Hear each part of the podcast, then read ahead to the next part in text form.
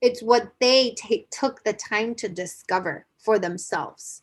And that independence that is given to them from the start is something i wish i would have gotten. You know that that liberty that that liberty to be who you are not because somebody gives you and designates it's because you identify yourself that way.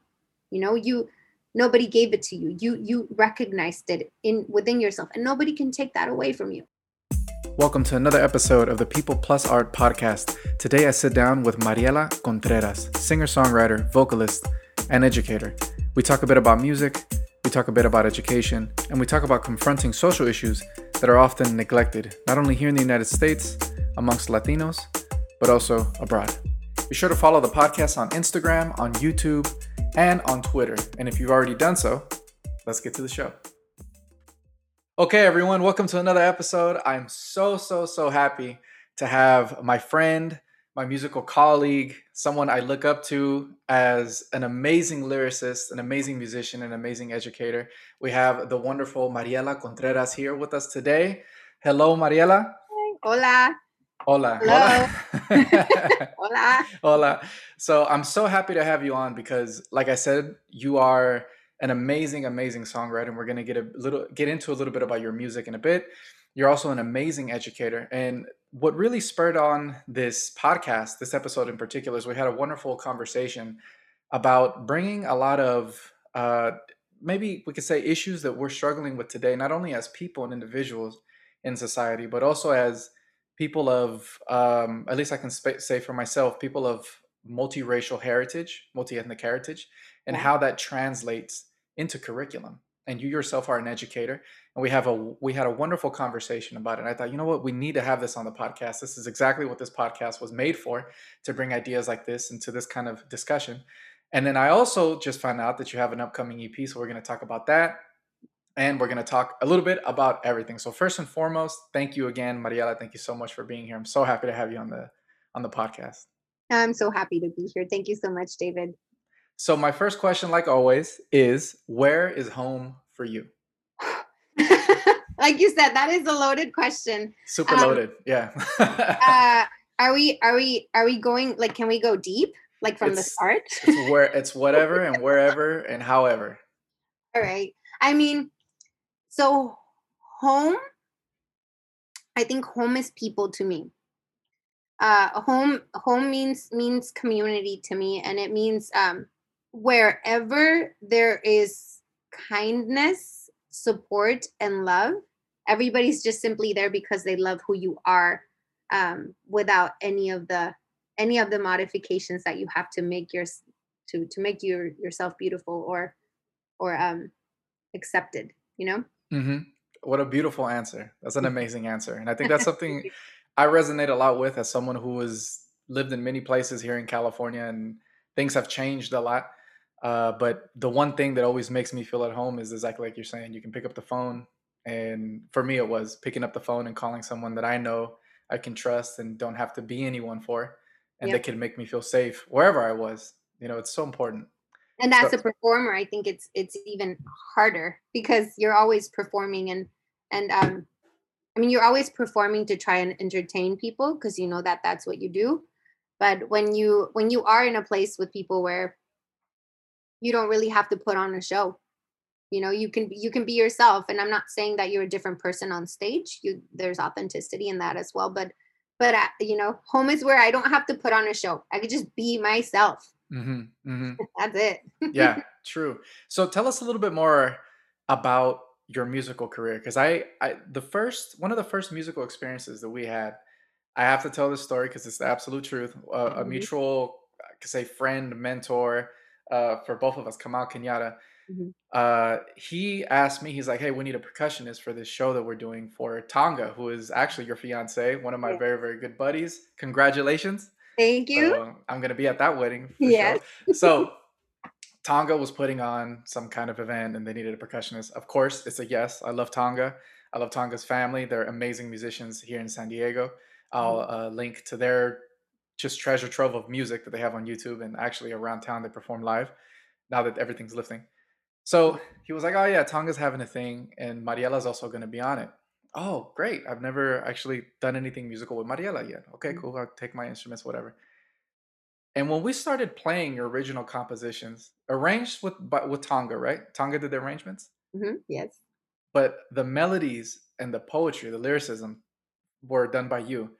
This is some of the most beautiful lyricism that I've ever heard in my life. Wow. This blending, the, the way that Tonga arranged the melodies and the lyricism. Uh, me, as someone who studies Brazilian popular music, Brazilian traditional music, which I believe to be some of the most beautiful music out there, lyricism wise and melody wise, this for me was right in there. Your, the way that you write in Spanish and the way that you meld that with melodies that are not only accessible but Mhm. also extremely musical and very sophisticated. I was floored. Like I couldn't even really play the cajon or percussion. I don't even remember what I was playing. It was such beautiful, beautiful music. I want to take this minute now to be able to let you tell me and tell all of us. So where did all this start? How did how did this start? Where did your style develop? How did this come to be? Well, it started at home. it started with people that I love that allowed me, yeah, I'll tie it back to that question, that allowed me to be myself. Um, a lot of a lot of my music is inspired by my my search for identity and um and people like Kamau and people like Kamau, like um wonderful educator Derek Cannon, have always allowed me and always given me that space and and told me you know part of the struggle is part of the lyric Mm-hmm. part of the the, the struggle and the wherever i am in my journey to to find my place in this earth is what i want to capture Mm-hmm. i want to capture that journey through through words and to and through through music um and also removing some blocks removing some fear removing some um some some little little voices in my head that kept telling me that my ideas were not good um working through all of that I think that's that's so important that you bring up how the road to creating something like that is very difficult, right? And I feel like that's that's the same just in terms of personality. The road to creating something like that is very difficult, right? And I feel like that's that's the same just in terms of personality, things that have happened as well. But it's those challenges that constantly pushing yourself to grow to combat these what some people will call limiting beliefs, right? To combat these uh, what I will call scripts, right? These ideas that, oh, well, I'm not supposed to do this because I'm this type of person, or I'm not supposed to write this because I'm X type of person, or whatever. Really challenging these ideas. absolutely it's just it's just who captures it Mhm. so let's say let's say um i don't know two people are going through this same journey of self-discovery and and and and trying to figure out what you are especially when especially when you grow up in a in a mix of cultures and diversity you you kind of um try to fit in somewhere right you you try to fit in um so that you can feel a, a sense of belonging the way the way that i capture where i'm at with my feelings at a certain place in time is is through um through lyrics and through music And what are some of these these challenges that you've really worked through in your lyricism, if you don't mind uh, No, sharing some of them? fine. There's this song called Pies en la Tierra. The song was very different before we showed it to Kamau. Oh, So Kamau was part of this too. well, he advised us. Oh, Let's- okay, Let's producer. that, yeah. And he invited me over to to his apartment, and uh, Jesse and I went over and showed him a very different version of the song. And the whole message, like the entire thing, takeaway from that visit with Kamau was stay true to yourself. Stay true to yourself. You know, I was in the middle of like trying to make a cumbia, like it, it was completely a cumbia, but then I wasn't really I didn't grow up with cumbia. I wasn't really representing it right. Whatever that means, you know, and we'll, we'll probably get into that conversation later. Mhm. But um I I guess he heard that there there there was a lack of authenticity in the music. And we went back and revised the song and made it what it is now, which is kind of a fusion, which is what people in the frontera are Yeah. fusion of everything and and i'm a fusion of everything no? un, pie, un pie adentro un pie afuera un pie en tijuana un pie en, en, en san diego so there just can't just be one thing it, we in the in the border you know whoever pe- lives in the border we're we're a buffet of people it's so many blends it's a it's diverse and the music reflects that. It has to if it's authentic. That's very very true and it's something that's it's very nuanced right? It's like uh you know for people like you and i people who live here on the border and and really i would even say anybody who lives in any major metropolitan area you know yeah. when you have people up against each other interacting with one one another from very very different places and they make lives with one another hmm things start to blend in a very distinct kind of haphazard chaotic but beautiful way. Yeah. And to not pay homage to that when you're from that something always feels a little weird you know? It's just it doesn't you know and, and kamau is it's interesting that kamau was on it because kamau has such a fine-tuned radar for that kind of stuff. You know he's master musician of course grammy, grammy award winning producer. He knows how to mold th- these kind of things. This kind of this this mixture you know of many many different things. And just for anyone who isn't aware so we i mentioned chicha. Chicha is cumbia essentially but from peru with a very specific kind of like how would you say mariela like rock kind of like i would even almost say maybe like psychedelic influence on the kind of music? Yeah. Yeah. It's a it's cumbia cumbia originally being from colombia right? And there's folkloric cumbia and there's of course like the popular cumbia that we know. But cumbia became very much this kind of pan latin american uh form of expression very much like salsa did later on after the 70s and going on to the 80s right so uh, you can find hubs of salsa in Venezuela, very much like you can find it in Puerto Rico and also New York. Cumbia did the same thing. So cumbia is originally from Colombia, but there's a very Mexican Mexican cumbia that's very different from the yeah Colombian cumbia. yeah And then there's chicha, which is cumbia too, but it's from Peru, and yeah it's very very distinct. But it's all Colombian music in its roots. yeah yeah But the type of music that it became is very specific to those areas. And those areas are exactly what we're talking about. That they're, for the most part, these metropolitan areas. But it's these mixtures of all these different experiences of these people just living life and then they're mixing things together because we as people are that. Mhm. We're mixtures, right? Like we're all in one way or another kind of mutts, I think, uh, with the exception of few of us. And I think into the future, I think we're all just going to be mutts, you know? I, I think so too and and what a what a beautiful what a beautiful place to live in you know music knows no borders and hmm that's that's something that i always remind myself anytime i try to classify something so that i can understand it i always think you know this person could have been on a trip passing by and wrote this song with this person decided to stay and live there and created this new genre and then hmm traveled to mexico you know something like that you know So I say mutt with, of course, a, a lot of uh, cariño, right? yes Like I'm, I'm a mutt. So I just want to be very clear. This is going on the internet, right? This is yeah not, you know, this is not a, a term of. Um, I'm not trying to degrade anyone. By mutt, I mean we're crosses, right? So like in, right yeah, right like we're crosses. I'm a cross. I'm, I'm a mixed baby myself. yeah Um, and of course, I'm not saying that if you aren't up cross of many different ethnicities, then uh, you're somehow not in the norm. I'm not saying that at all. I'm just saying that uh, for a, a lot of times at this juncture point where these yeah different cultures come together, things just mix because that's what people do. People listen to something and they like it. You know, people try a food and they like it. Uh, I think what Mariela, what you're saying is very beautiful in the sense that I think what musicians try to do with their music when they're being very authentic is they try to create those spaces of home in their art. yeah And when they're being authentic, that's when you can really see what that space looks like and what that space feels like.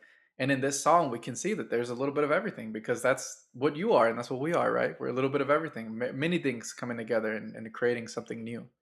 yeah Yeah, and, and you need people like like Kamau and like Jesse to be able to see beyond what you're feeling, you know, because I was super emotional when I was writing this song and Jesse saw through that and was able to capture my feelings in the musical arrangements and and, and in the melodic lines and everything. So I'm I'm very grateful to to be to Jesse and and um to people like Kamau. He's he's mostly human. And I think that's He's that's mostly human. yeah, he's all human, you know? yeah. because sometimes we we look at people like that and we're like you're like out of this world you're Yeah. you're you're you're out of this world but then no they're not they're actually closer to their humanity than any of us can actually be and it's because they've done this work of of looking inward and going through maybe the traumas so it is that people that did the hard work of um of searching that are able to see when you are when you are searching or you're you're you're far away or you're close by so i'm, I'm just thankful to to people like like that that that are here to guide us um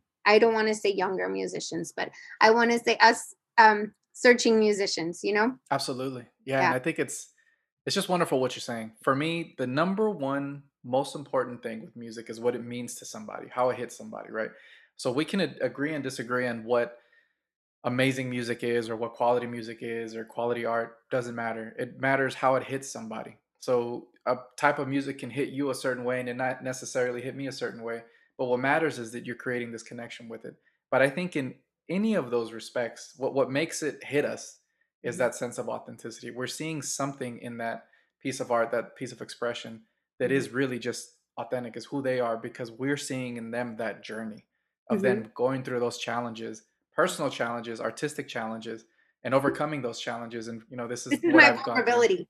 Yes. Mm-hmm. This is mm-hmm. where I'm being. I'm showing you that I'm human here. Here, mm-hmm. have it. You know, I'm letting you into my mind. And that's why the arts are so important. I feel is because it's it's very difficult to, as a professor, one of the things that I try to do in all my classes is have my students realize that when we're learning about different cultures and their forms of expression, it isn't just about learning the names of instruments or mm-hmm. learning the the ways that they call parts of the song. That's not what's important. Mm-hmm. What's important is that we're realizing that everyone has different ways of basically facing the same challenges that we all face because we're all human. Mm-hmm. We just do it in different ways. And it's about being curious and being sensitive to that vulnerability that we're seeing, whether it be in art, whether in the visual arts, I mean, whether it be in food, whether it be in music, expression, other forms of expression. It's all this humanity that we should really be always very conscious of, very sensitive to, and very curious about. I feel yeah. the, the arts allow us to do that in a very, I would say, direct way. You know? Yeah. So at this point, what I want to do is I want to pivot to how all this works and how all this is at play in your work as an educator because you're also a fantastic fantastic educator and like i said earlier in the podcast we had a tremendous conversation about how we can start to challenge as artists bringing what we know and our experiences as artists into curriculum number one creating spaces where these these ideas these challenging ideas can be can be actually talked about mm-hmm. and worked through mm-hmm. but also doing so at a young age. When you can do it at a very young age, it's so important because then you have kids critically thinking about these issues that can show up in our society at large and have for many, mm. many years. Uh, and and what I would like to do is kind of let everyone listening in the podcast right now enjoy a window into how you're thinking about creating these lessons plans, perhaps some of the challenges that you're aiming these lessons plans at uh, and what you hope these students get out of these lessons mm-hmm. and these experiences. Because I think it's very, very important for people to know that it isn't just, oh, kids need to learn math, kids need to learn science. It's so, so important how these lesson plans are put together. I incorporate a lot of music in my classroom. Um, I teach Spanish and history and, and science. And in fifth grade, we learn about voting rights and we learn about um, uh, indigenous indigenous uh, people and we learn about um, las conquistas. We learn about uh, cuando vino. When sorry, switching over to Spanish. No, do it. It's a, it's good. We're we're a yeah. multilingual, multilingual, country. Yeah, do okay. it. Go ahead. Um, ok, eh, hablamos de los conquistadores, de Inglaterra, de Italia, de Francia y cómo llegaron a Estados Unidos y por qué. So these subjects are not easy. They're definitely not easy to do, especially right now. Um, so music helps me deliver messages that would probably not be very pleasant to deliver. I'll just say that. So um, by using songs like Violeta Parra, by using songs like Mercedes or singers like Mercedes Sosa, um, I'm able to show the kids the feelings of that time. I'm able to time travel with them in music to show and to have them hear what people during that time during that time in that place were going through. So i use music as a tool to teach history and to teach um, spanish because a lot of they're so rich. These um especially violeta parra is very rich in um in uh, figurative language in personification in um similes and metaphors and violeta parra uh, and Mercedes Sosa. So, so who are these singers? Just so people get an idea of of who they are and where they're from. Right. Um, uh, I believe Violeta, uh, I know Mercedes Sosa is Chilena, right? And I think Violeta Parra is also Chilena. So what I love about this is we have. So let's say, uh, if I can assume for a minute, you have the majority, perhaps Mexican American or Mexican of Mhm. Mexican heritage students, right? Mhm. Yes. So what you're doing is you're using South American singers and South American music to Yes. allow Mexican American and those of Mexican uh, heritage youth here in the United States understand periods in history and ways that people express themselves. That in and of itself is so powerful and so wonderful. Mhm. Uh, I think here in the United States, there's a lot of tendency to see Latinos, where however you want to call it, Latinx, Mhm. those of uh, his, let's say Hispanic heritage or his Hispanics, however you want to identify yourself, as monolithic, as being one thing, homogeneous, right? Mhm. As being, if you're Latino, then you listen to mariachi or salsa. Mhm. Those are your musics, right? Because here in the United States, we think of you know of Latinos as just one thing, Mhm. and and it's it's Latinos themselves that also do it sometimes, right? Yeah. So there's a lot of Latin people themselves that don't understand that South American music is very different than Mexican music. That's very different than Caribbean music. Yeah. You know that Absolutely. there's islands in the Caribbean that don't speak Spanish at all. Yeah. Right. So it's so important to have even Latinos themselves be able to be exposed to these different types of music from all over Latin America Mhm. uh, and the world in general to be able to understand different points in our shared history that is world history, Mhm. right? If not even just history here of the United States. Mhm. Uh, I think that's wonderful. That's a fantastic way to use music. yeah yeah and um, i mean in in in the journey to to identify myself and try to find find um my place um you you learn you learn that you sometimes fall victim to to that categorization and you you have to kind of rewire your brain to start realizing that um you know no not everybody's mexican that speaks spanish. It's helping the kids learn about themselves and question and be curious about like, oh, son chilenas, hablan español, están escribiendo este tipo de música, qué estaba pasando en Chile y por qué la están escribiendo. Eh, allá también llegaron, eh, llegaron a colonizar. Um, so all of these questions and that curiosity that I spoke to you about earlier begins to come up. Mhm. And those and fifth graders love talking about these things, David. You know, they um, sometimes we think that kids are are too small to digest something. These brains are are are pure. They're full of imagination. They they've got all the possibilities in their brains. So when when you come at them and you show them a piece of art that might have been controversial at some point, that captured suffering, that captured the the that moment in time, they are able to process it and they will be dead on serious about what they feel. They will not hold back. And I've had some of the best conversations with my fifth graders talking about all of these serious issues. So there, you know, that is my that is my way of reaching them. It, it's hopefully through music. and it's wonderful that you're just asking questions right like so or from what i understand right like you're presenting these these pieces of art these pieces of music as a Mhm. way to spark conversation which i think is something that we should be doing well even into adulthood you know Yes. and in my experience teaching young young kids it was it was such a refreshing experience to be able to hear exactly what somebody was thinking and then Mhm. be able to ask them to think perhaps in a different angle different direction Mhm. and it was done.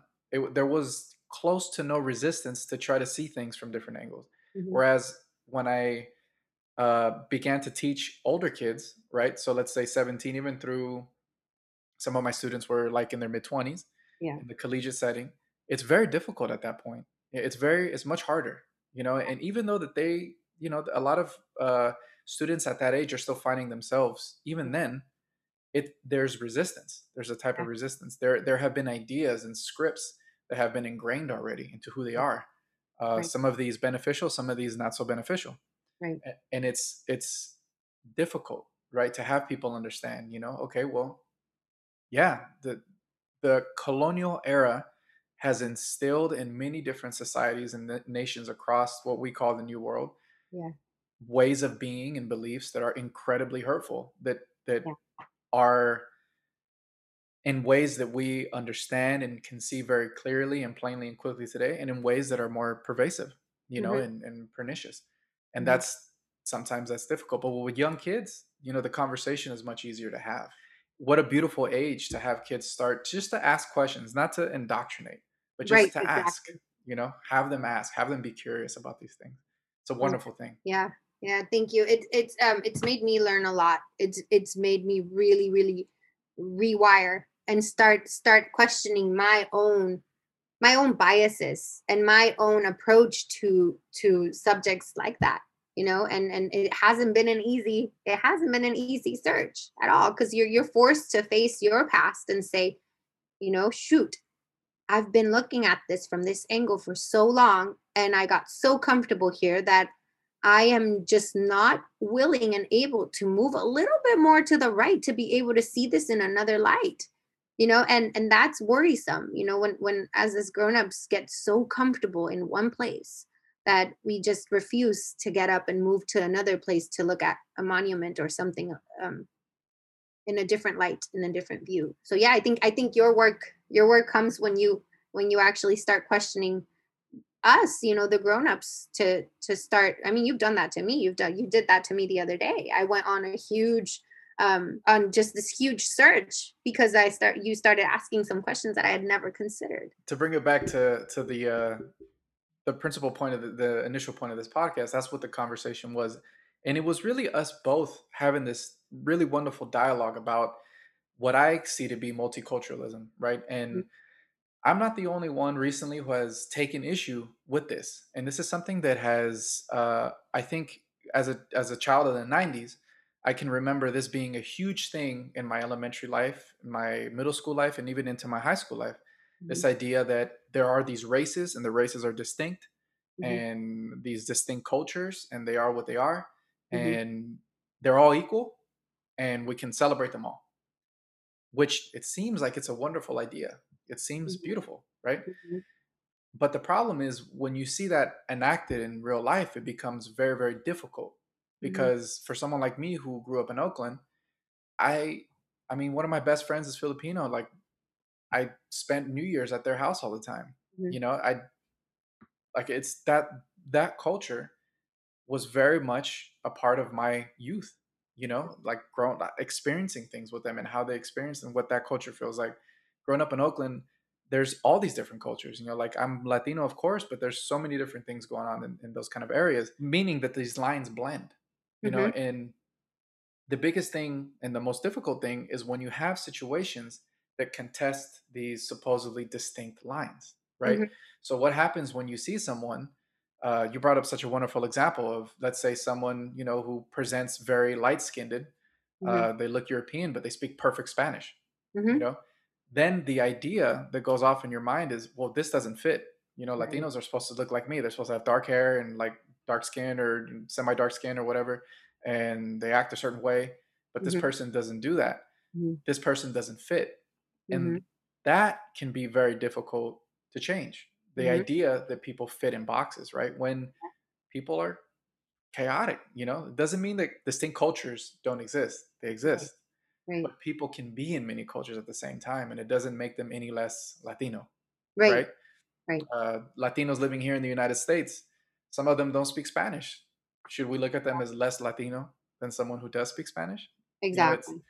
it's these questions can lead to very difficult situations for a lot of people, Yeah. and and it I think it sums up the um, the experience of a growing number of people around the globe uh, Yeah. that they find themselves not only in diaspora communities, uh, Mhm. but also communities of color, not only here in the United States, but even in Latin America and across the world, and and other many other places where they're struggling with the same, uh, I would say, types of struggles and questions that you were talking about earlier with respect to your music. Who am I? What Mhm. is my identity? Why do I think this of myself? Uh, and where do I fit? You know, it can have And you know, to, to add to that, is the definition of myself one that I gave myself or one that was given to me? yes, exactly. Mhm. So um so so with the kids we explore identity and intersectionality a lot. And we um and we start with the project um where they where we ask them, who are you? We ask them this question four times, every single unit. So yo, ¿quién eres? Soy yo, ¿quién eres? ¿Quién eres? ¿Quién eres? And by the fourth time we ask them, which is the fourth unit at the end of the year, you see their responses throughout the year. And at the very beginning, they give you like a surface level, you know, pretty um generic way of describing themselves. But when they get to the end of the year, I mean, not that they get to know themselves and they don't know, they just give you a way more profound and deep definition of who they are. And and it's not like what they what their family tells them they are. It's um it's what they take took the time to discover for themselves. And that independence that is given to them from the start is something I wish I would have gotten. You know, that that liberty, that that liberty to be who you are, not because somebody gives you and designates that definition. It's because you identify yourself that way. You know, you nobody gave it to you. You you recognized it in within yourself, and nobody can take that away from you. It's something that I just recently went through, um, and it was confusing. It was very confusing because other people were defining me, but then I I I knew that that wasn't. I didn't fit into that box didn't fit into i don't i i've never fit into the you know mexican mexican individual because i grew up in the united states but i grew up in the border but i grew up going to mexico. So i've never ever been able even as a mexican my both of my parents are are from tijuana. I never fit in to tijuana people. I never fit into um i mean i did at some point but it, it wasn't really me and um, with people in the US, I wasn't really fitting as well. So I had to find a place where I would be accepted, where I could be who I was, and where I could actually ask those uncomfortable questions of who am I? Like, and and can I can I just thrive being who I am? And that's that's you bring up an important point that I think is not talked about a lot, if at all. When you say that you grew up in this kind of gray area and you weren't, like you said, the Tijuana people, the people from Tijuana, that Mhm. is not you saying that you don't like them. That is not you Exactly. saying that there's any hate. That's not saying, you know, that you dislike them. It's just a different experience. And and on top of that, that's also to say that I mean, one of the things that's really lacking in literature, I'm, I'm speaking as an academic now. I just Mhm. finished my uh, my dissertation Mhm. uh, for my doctoral dissertation. A big part of it, one of the chapters was talking about this type of gray area that we have when we talk about I mean, the only thing that I could call it was intra-racial hate. It's not even racial. It's cultural, whatever you want to call it. There's a gray area. There's we don't even have a term for it. But Mhm. it's Mexicans calling Mexican Americans pochos. You know, Mhm. that happens. That Mhm. happens. And there's a lot of hate from I can't talk about other nationalities because I did not grow up in that way.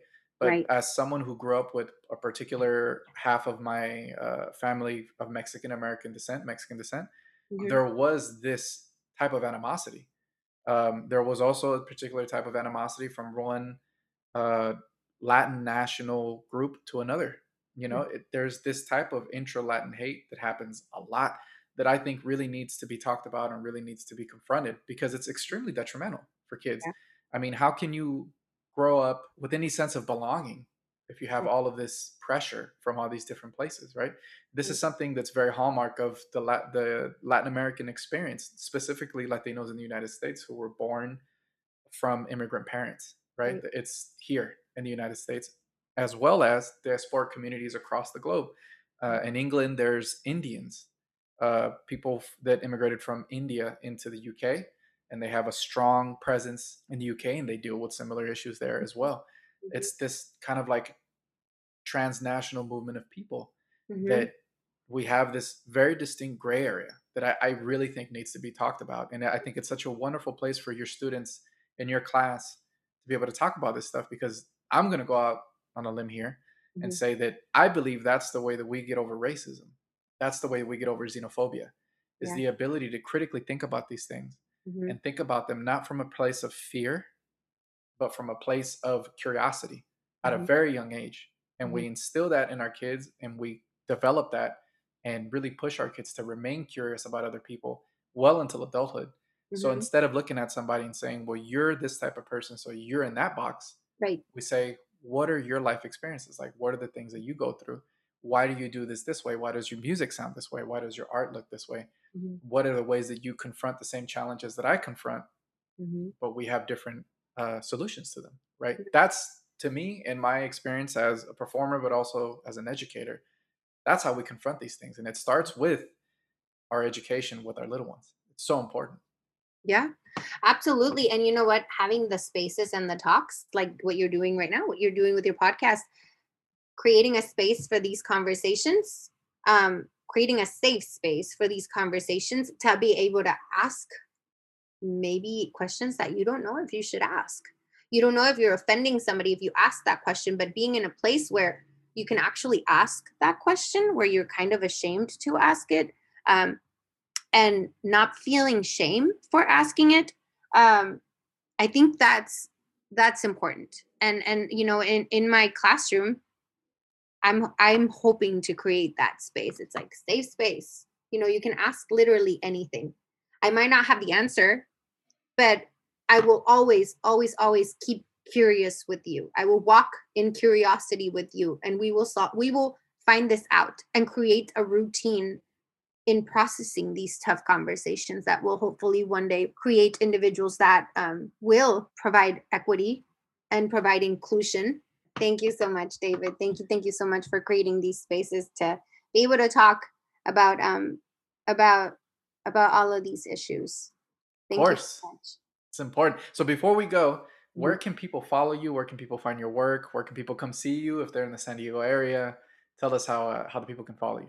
Sure. Um, so you can follow me on Instagram. I'm on Instagram. I believe it's at Music Mariela. I upload a.